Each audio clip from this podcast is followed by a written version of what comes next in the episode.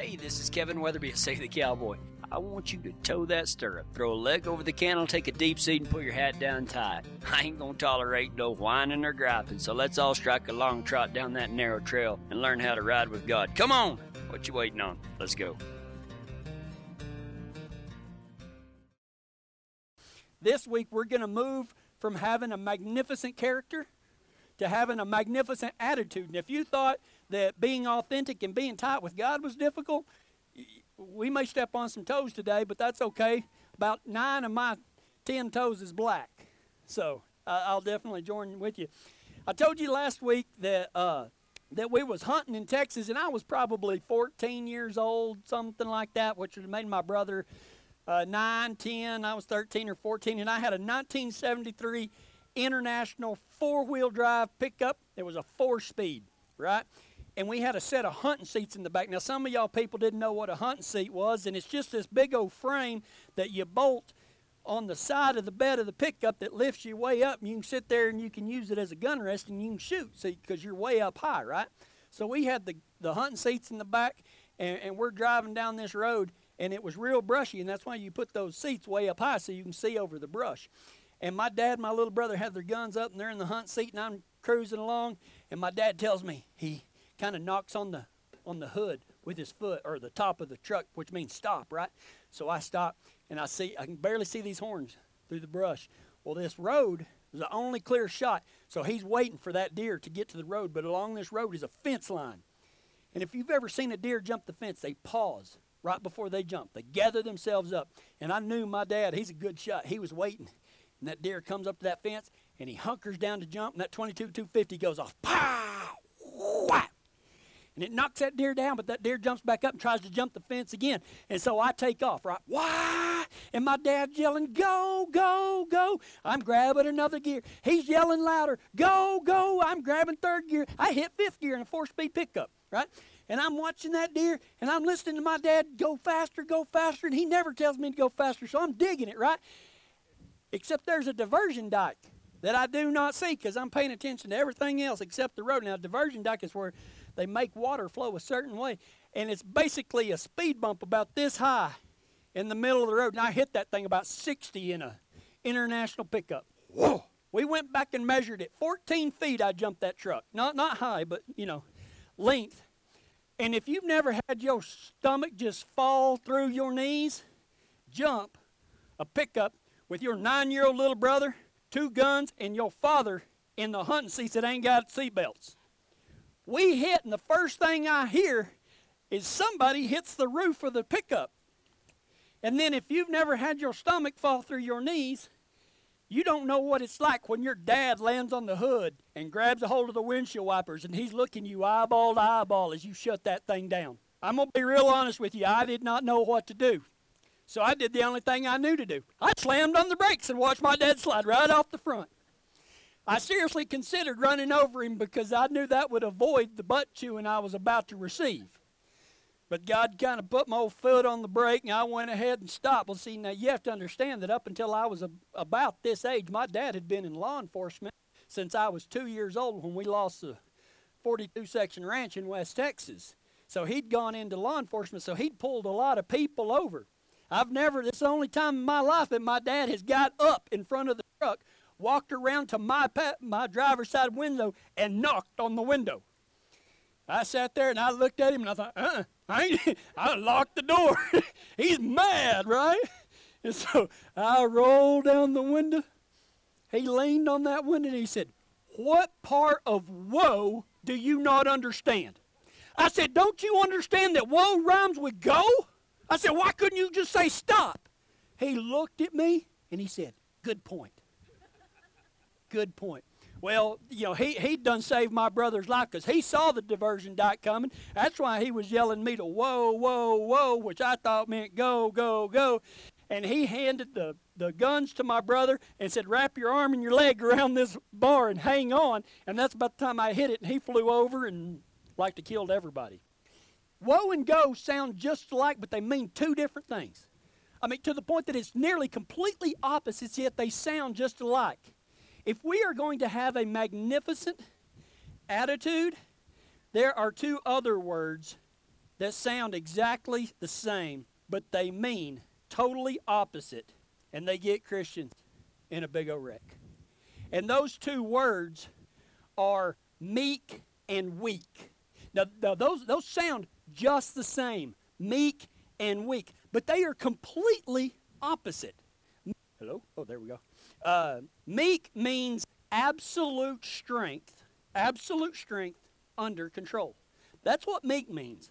Weak, on the other hand, means absolutely without strength. Do you see how those two, man, they got the same words, they sound alike, but they are totally different. One means absolute strength under control, and weak means absolutely without strength. They're, those two things are polar opposites. You know, Jesus was the strongest man who ever lived. And might I say that he was also the most dangerous? He was the most dangerous man that ever lived. You know, in the Garden of Gethsemane, they, they come to, to they're fixing to, it's the night before they crucified Jesus. They've set him up on this false trial. They're going to arrest him.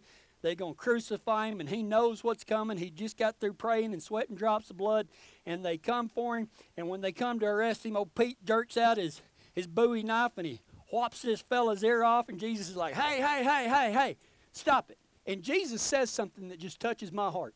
This is what he says in Matthew chapter 26. Do you think that I cannot call on my Father, and he will at once put at my disposal more than 12 legions of angels. He's like, hang on, hang on. Pete, there's no, there's no, there's no need to defend me because do not think that I cannot call on my Father and at once, meaning God ain't going to have to think about it. He says, at once, He will put at my disposal, in other words, whatever I say, they will do, that I will put at my disposal more than 12 legions of angels. Jesus, is a strong fella. Now, now that, that may just kind of sound funny to you. Let's talk about numbers here. What is a legion? A legion is at least 6,000 troops. It can be up to 12,000, but there has to be, in order for it to be a legion, it has to be at least 6,000 troops. Okay? Now, Jesus said that do not think that I cannot call upon my Father and he will send me more than 12 legions. So I want you to do some math. You cowboys might have to, you know, take your shoes off or something. But if Jesus said 12, more than 12 legions, and a legion is 6,000, that is more than 72,000 angels that God will send at once at my disposal. Okay? Now, in Elijah, there's a story about this army is going to come and they're going to wipe out all of God's kiddos, right? But God says, don't worry about it. I'm going to send an angel to take care of that. An angel to take take care of that. And in one night, that angel killed 185,000 men. One angel to protect God's kids. But Jesus said, Do not think that I cannot call upon my Father, and at once he will put at my disposal more than 12 legions of angels to come and do what I tell them to do. You want to talk about powerful? That is power right there. Because if one angel can kill 185,000, I think he could have killed more because that's all there was was 185,000. So we can say at bare minimum one angel is capable of killing 185,000 people and there's 72,000 angels. Allow me real quick to do that math for you. That is 12 legions of angels is capable at the bare minimum of wiping out 13 billion 320 million people and there was like half a dozen that come to arrest Jesus. Jesus is like, look, guys, if I didn't want them to do this, it wouldn't happen. That is strength. That is absolute strength under control. He goes on to say in verse 27 But if I stop this, how can the scriptures not come true about what I was sent to do? This is all happening according to God's plan. That is meekness. That is the epitome of meekness, is that you have all of this strength. And you have, those of you that have accepted Jesus Christ and are following him, you have at your disposal a power that is unimaginable, but it must be used in meekness. So, what does meekness look like? Meekness looks like strength that is always measured and controlled. Meekness is strength that is always measured and controlled. You know, if you ever get bit by a rattlesnake, you, you better hope that it's bigger than smaller. Okay, and I know that sounds crazy, but a small rattlesnake cannot, once it bites, it'll inject you with every bit of venom he has. But a large rattlesnake knows that he can't eat you, so he may not even inject any venom into you. He may bite you, and there may be some residual. It's still going to hurt you and mess you up, but he's not going to inject you full of it because a large rattlesnake knows how to control its venom. A small one doesn't. Isn't that the same with the small Christian? Man, they just try to go out and use their power for anything, and, and, there's no control whatsoever. God wants us to have that type of power, have that straight, that type of strength, have that type of ability, but under control. You know, at times in, of stress, you know, we can say, "Oh yeah, that that's me, meekness. That that that's the way I am." Well, that's easy to say when we're sitting in a controlled environment like this. People say, "Oh, I can rope stuff in the arena." But what happens when you've roped a bull and it's running straight downhill and jumps off a four foot little bluff? You still going to be able to follow? Because that's a lot different than back here in this arena. And that's the difference. A lot of people want to be meek, but what do you act like in times of stress when things aren't going your way, when your world seems like it's falling apart, when people are attacking you and cutting you off, and, and it just seems like everything has just gone to hell? How do you act then? See, that's where true meekness will reveal itself not when everything's good. What does meekness look like? Meekness allows you to accomplish the impossible. That's the type of power you wield as a follower of Christ. Jesus said, You've seen me do these things, but you will do greater things than I did. And God, Jesus raised people from the dead. He healed blindness. He made the, uh, the lame walk. I guess they hate Facebook because he made the dumb speak. That was funny, but I guess I guess it's a little warm. But anyway, you, you know what I mean. Anyway, God, Jesus did amazing things, and He said, When I leave here, the Holy Spirit's going to come down, and y'all are going to do greater things than I've done. My gosh, the power that we have at our control. But you're only going to get that power when you use your spiritual gift for the betterment of the kingdom of God in service of others.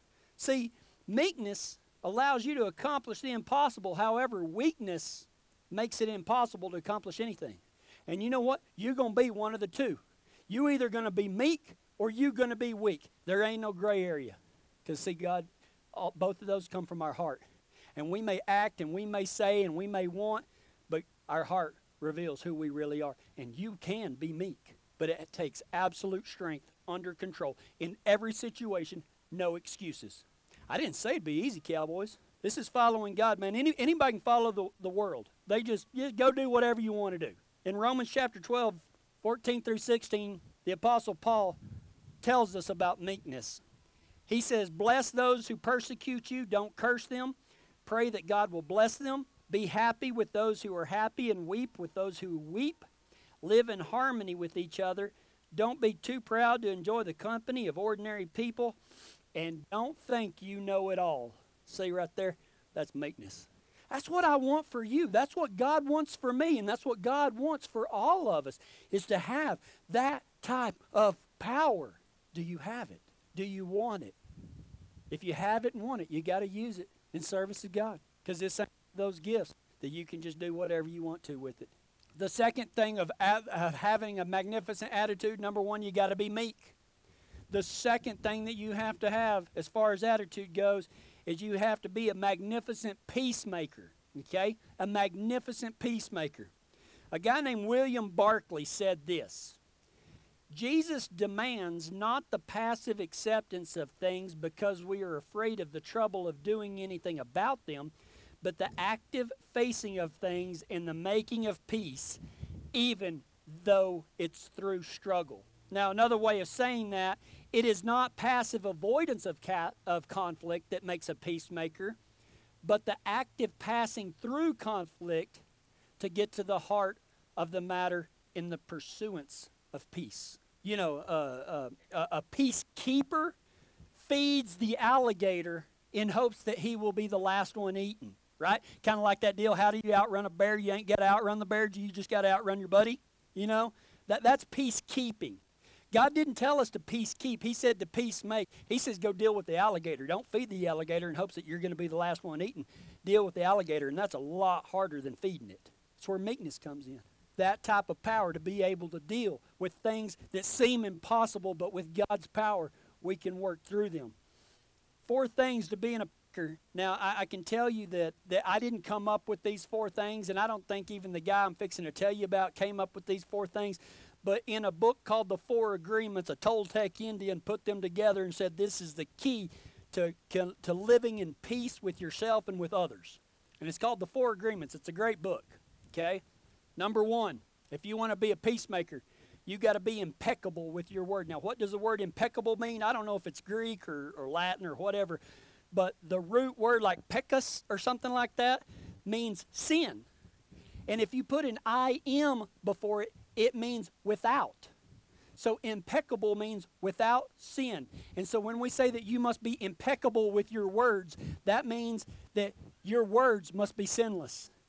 Now, I'm not talking about saying four letter cuss words. That's not what I'm talking about. But I am talking about we got to watch what we say because words have power. We got to watch what we say to our kids. We got to watch what we say to our spouse. We got to watch what we say out in public because people are listening. We got to be impeccable with our words, but not just the words we speak. How about that little voice that you're listening to right now?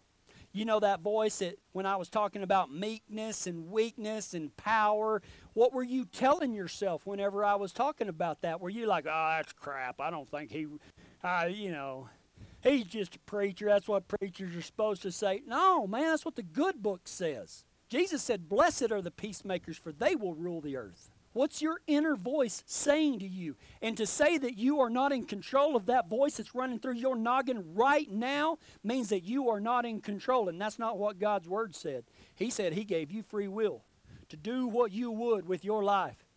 And He promised to bless you if you gave your life to Him as a living sacrifice. So you've got to be impeccable with your words, the words that you say. You've got to be impeccable with the words that you that you have running through your brain, through your mind. And you also got to be impeccable with your word, meaning what you say, you better do. You want to be a peacemaker, you got to be impeccable with your word. The second thing that you've got to do is never assume anything. I didn't say it'd be easy. Never assume anything. Me, me and Odie and Buck were sitting right over here outside the barn yesterday, and we was talking about this and how difficult it is. And I said, you know what comes to mind when I say don't assume anything? It's like this here. I said, I said, Buck, it's like this. What if I said, pick a number that I'm thinking of between 1 and 100? Now, if you get it right, you don't get anything. But there's a 99% chance that you're going to get it wrong, and if you get it wrong, you lose everything. How many people are going to take that bet? Yeah, I bet you I, I ain't going to win nothing, but there's a 99% chance that I'm going to lose. That's what assuming does. Yet we go throughout our lives and we assume that we know why, why Kevin's saying this or why our, our husbands or our wives are acting this way or, or why our bosses are a jerk or why our, our government's gone to crap and why people are so offended. And we just make assumptions all day long. We got to quit that.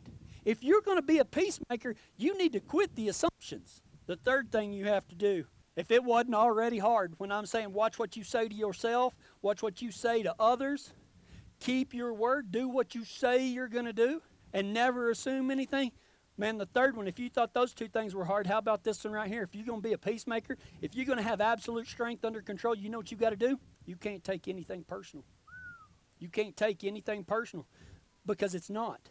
Even when somebody attacks you and tries to make it personal, it's more about them than it is you. We can't take anything personal. And even if it just comes right down to it and it is personal, you know what God said? He said, let it go. That ain't about you. They're the ones that's mad. Now, if we did something wrong, that's different. We need to we need to own up to our stuff. But if we're honorable, then we won't take anything personal. Man, if you if you wanted to say, I, I, would like to know how Christianity would change my life, because see, I've been going to church and I've been hearing a lot of these promises and everything, but I don't feel nothing happening in my life. It's because you ain't doing nothing in your life. Start today and impeccable with what you say inside your mind and the words that come out of your mouth and the promises that you make or the things that you say you are, you be that person and you quit assuming and you quit taking everything so personal. I was fixing to say a bad word, and I'm just fixing to negate everything I said. Quit taking everything personal. And the fourth thing, if you want your life to change, you do those three things, and I think the fourth thing is actually a culmination of those other ones. It's this right here always do your best. always do your best. It don't matter if you're walking to your truck, do your best. If you are helping somebody, do your best. If you are at work, do your best because the good book says do everything as if unto the Lord. And if you ain't willing to give him the little things, you ain't going to give him the big things. You want your life to change. You want to be magnificent. You want to have absolute power. You got to have an attitude of meekness. And you have to have the attitude of a peacemaker because the ultimate goal of all of this is to live in peace with ourselves and with others. That's what God's called us to do, especially within the church. I get so sick and tired of, of people bad mouthing other people and everything. Oh my gosh. Man, shut your mouth. Seriously. In Romans chapter 12, 17 and 18, Good Book says this Never pay back evil with more evil. Do things in such a way that everyone can see you are honorable. If it is possible, as far as it depends upon you. Now, listen to that. If it is possible, for as it depends on you, doing everything you can do, if you can't, live at peace with everyone. Let me read that again.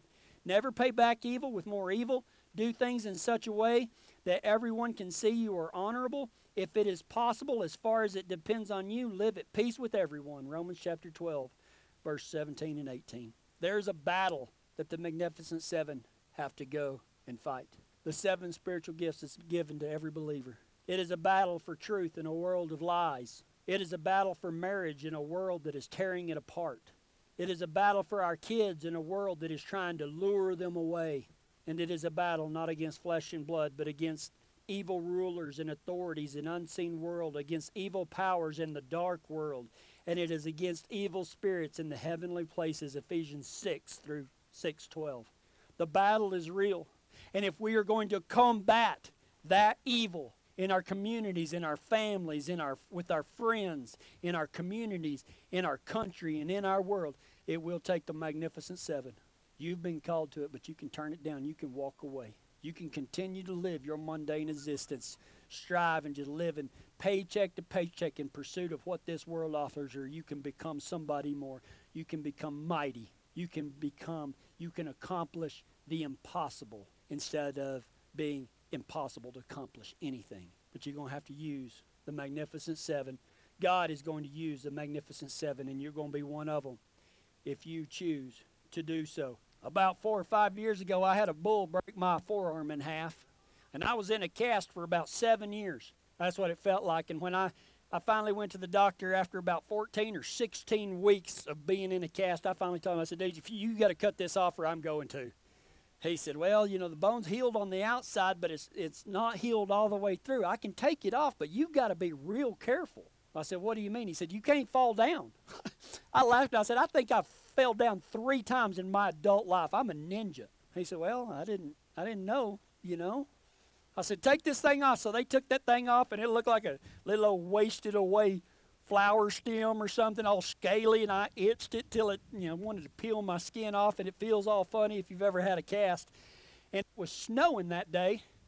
And I come walking in that night because we did some more running around, and I go walking in the house, and I wear wear leather soled cowboy boots, and it had been snowing. I had some snow on the bottom of my leather soled cowboy boots, and our foyer entranceway had ceramic tile, and I didn't have a boot jack.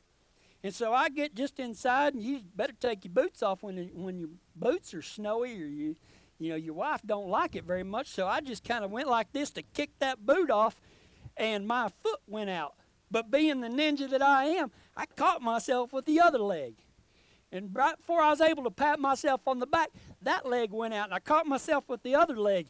And all of this was happening at Mach 42B, right? And so I'm waving my arms trying to keep my balance, and I'm slipping and I'm sliding. It wouldn't have been any slicker if I was on frozen snot. And my wife is sitting there, she's trying to move in like a bullfighter, right? She's like, honey, honey, like that.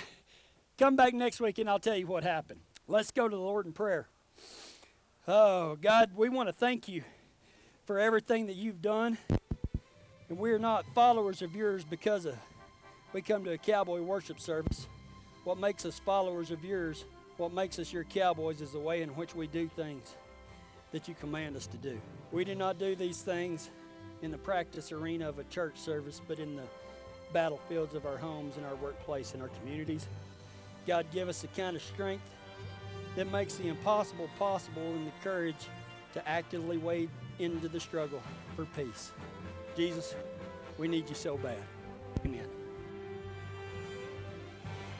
Hey, thanks for joining us for another clinic. Before you ride off, we have a special gift for you. Save the Cowboy has a brand new app available for iPhones and Android smartphones and tablets. You never have to miss another message, and we've thrown even more stuff in. There's a Bible, our full unedited clinics, cowboy devotionals, videos. You can even order our books or call and talk to me. That's a ton of stuff that will keep you riding right beside the Lord for years to come. Please download it by searching your app store for Save the Cowboy and don't forget to lend us a hand if God has blessed you and you like what we're doing.